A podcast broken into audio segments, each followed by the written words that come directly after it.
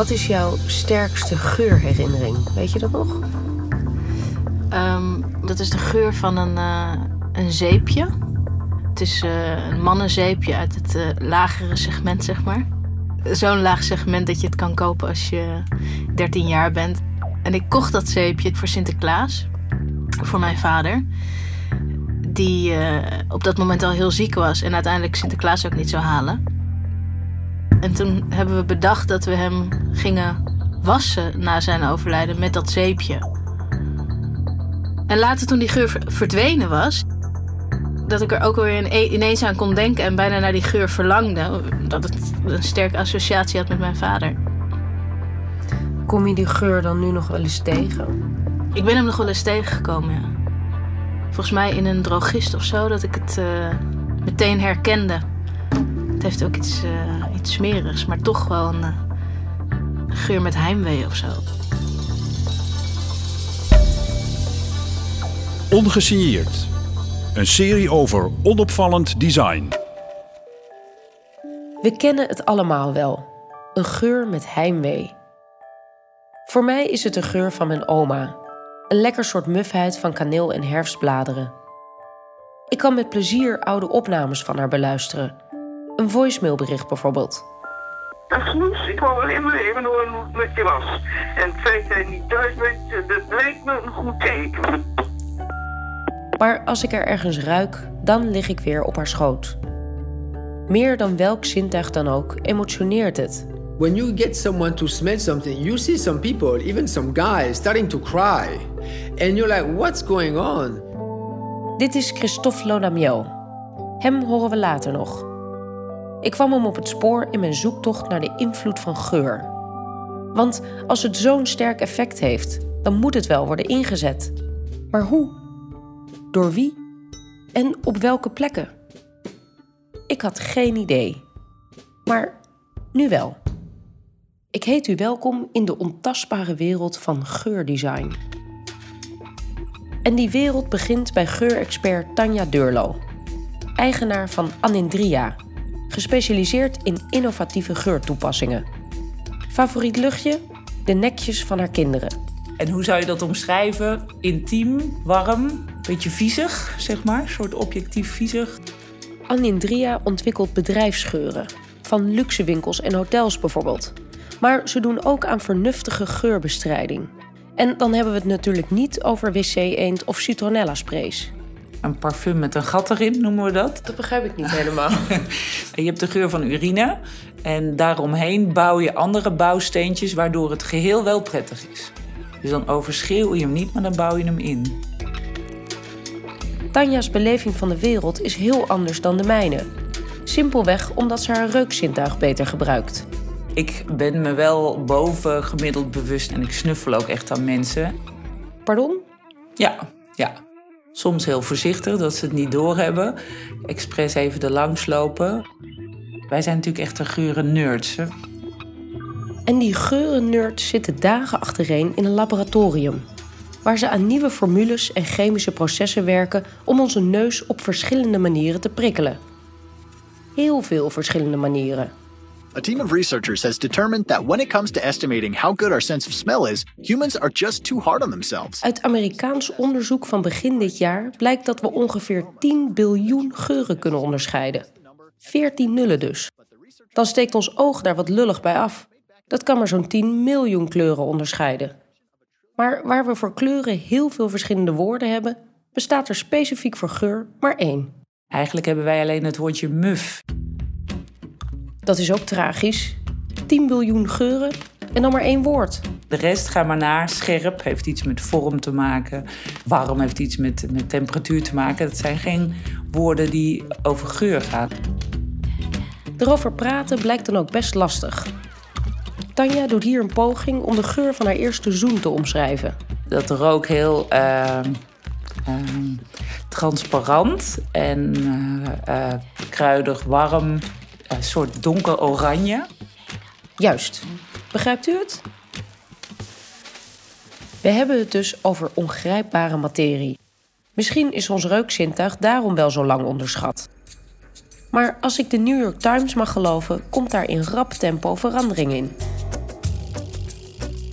In 2013 werd er alleen al in de VS zo'n 400 miljoen geïnvesteerd in zogenaamde sensory branding, ofwel zintuigelijke marketing, waarin geur een belangrijke rol speelt.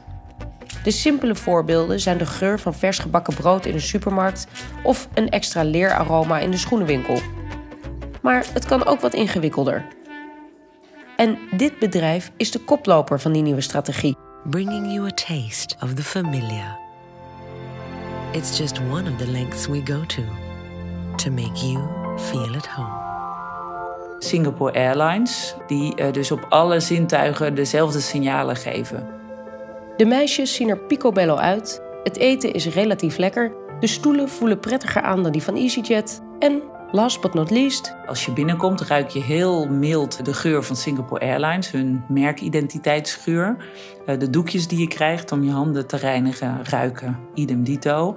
En zelfs de stewardessen hebben het parfum op van het merk Singapore Airlines. Dus de hele geurbeleving is congruent aan de andere zintuigen. het resultaat? De hoogste klantwaardering van alle vliegtuigmaatschappijen. Dat is niet alleen de geur, maar die geur die draagt daar wel sterk aan bij. Een ander vooruitstrevend bedrijf op het gebied van sensory branding is Abercrombie Fitch. een kledingmerk voor de hippe jeugd. Bij de opening van de eerste winkel in Amsterdam stonden honderden gillende meisjes in de rij. Jullie staan helemaal vooraan in de rij. Hoe lang staan jullie er al? Uh, vanaf 9 uur. Hebben jullie niet onwijs koude voeten? Heel koud, maar wel te over.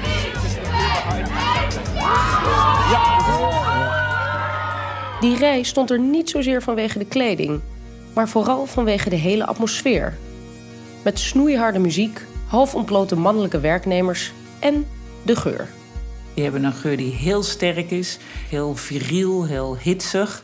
Ik wil daar weglopen, want de muziek staat te sterk, de geur staat te sterk. Ik kan de prijzen niet lezen, want het is te donker.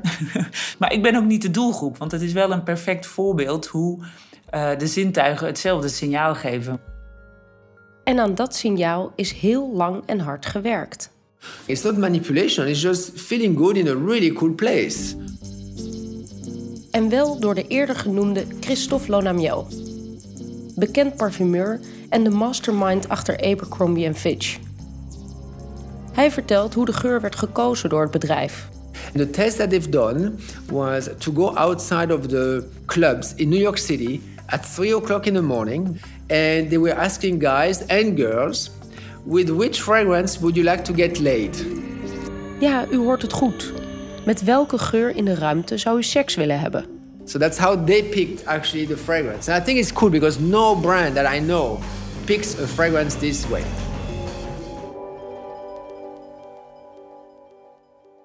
Hallo. Nou, hallo. Ik ontmoet Christophe in zijn geurlaboratorium in Berlijn. De potpourri van geuren is overweldigend. Zelfs uit de vuilnisbak komen sinaasappel- en vanillearoma's. I always say we have the best smelling garbage of the whole world. Lodamiel wordt de enfant terrible van de parfumindustrie genoemd. Vanwege zijn onconventionele gebruik van geuren. Perfumery is not just Sephora or Douglas. Hij wil definitief afrekenen met het Douglas-imago van de parfumindustrie. De grenzen opzoeken van de neus. En dat doet hij. Een wilde greep uit zijn carrière. Voor het Guggenheim maakte hij een opera met geuren als hoofdpersonen.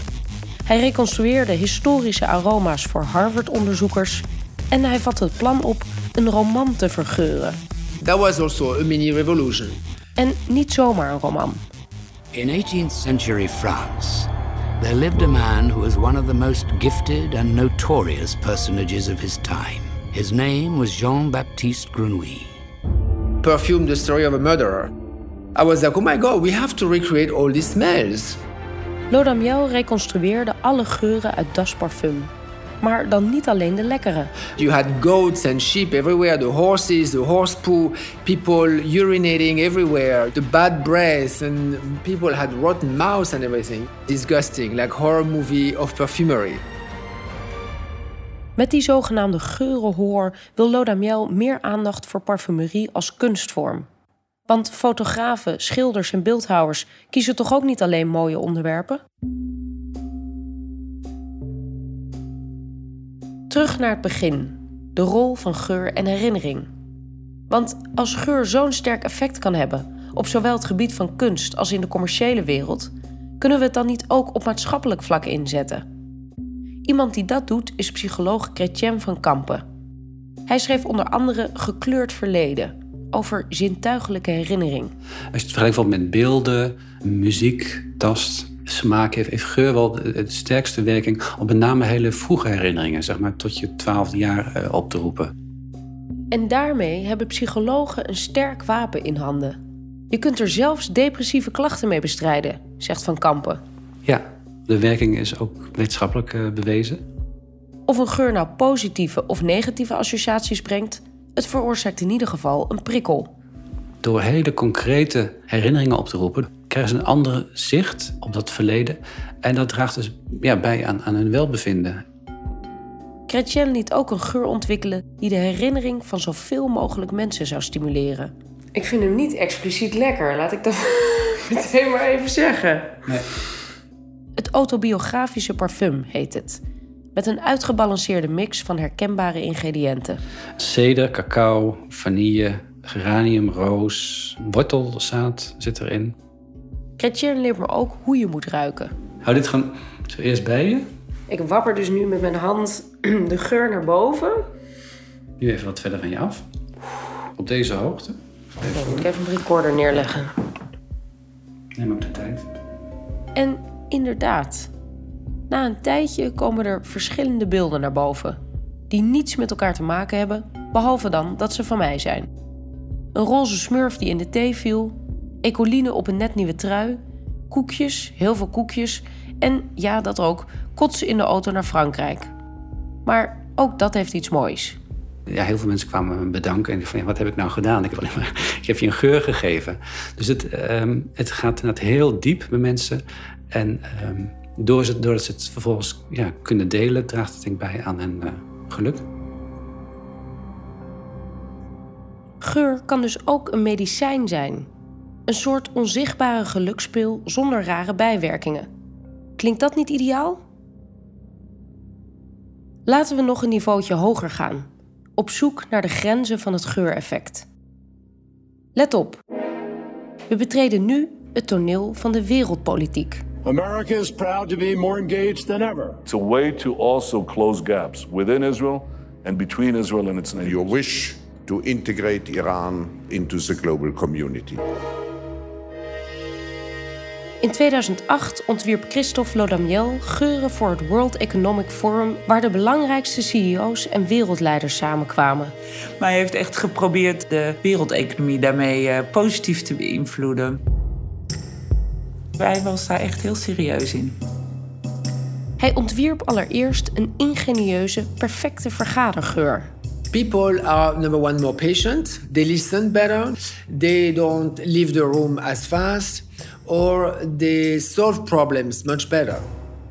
Dat heeft tot heel veel verzet geleid, omdat de wereldleiders bang waren dat ze werden vergiftigd op dat moment. Lodamiel probeerde ook in te spelen op de emotie. Met de geur van smeltende gletsjers tijdens een vergadering over de opwarming van de aarde. They always have an emotional reaction, especially when it surprises them, where they don't think it's coming from, like global warming. En speciaal voor de samenkomst van verschillende religieuze leiders uit het Midden-Oosten ontwierp hij een verbroederende geur. They all love oranges and citrus in those countries. They all love roses as well. And they should realize they're not so far apart. You just want a person to become human. This is not about war, or it's not about enemies all the time and everybody is against you and. No, when someone is, feels more vulnerable, all of a sudden the world feels more human. Het klinkt grotesk. Een menselijker wereld door slim geurgebruik. Maar misschien zit er toch wel iets in. Als Obama nou een parfum van Siberische bossen, dacha-vuurtjes en blinis zou opspuiten voor een bezoekje aan Poetin, zou dat het gesprek niet stiekem kunnen beïnvloeden? Of al die diplomaten die dagelijks hun best doen om precies het goede merk wodka te achterhalen, kunnen die niet beter investeren in een geurtje? Dat is een goeie, ja. Eigenlijk zouden we het moeten proberen. That would be a very good idea. Ik zeg dus op naar de wereldvrede. Met geur. Waarom niet?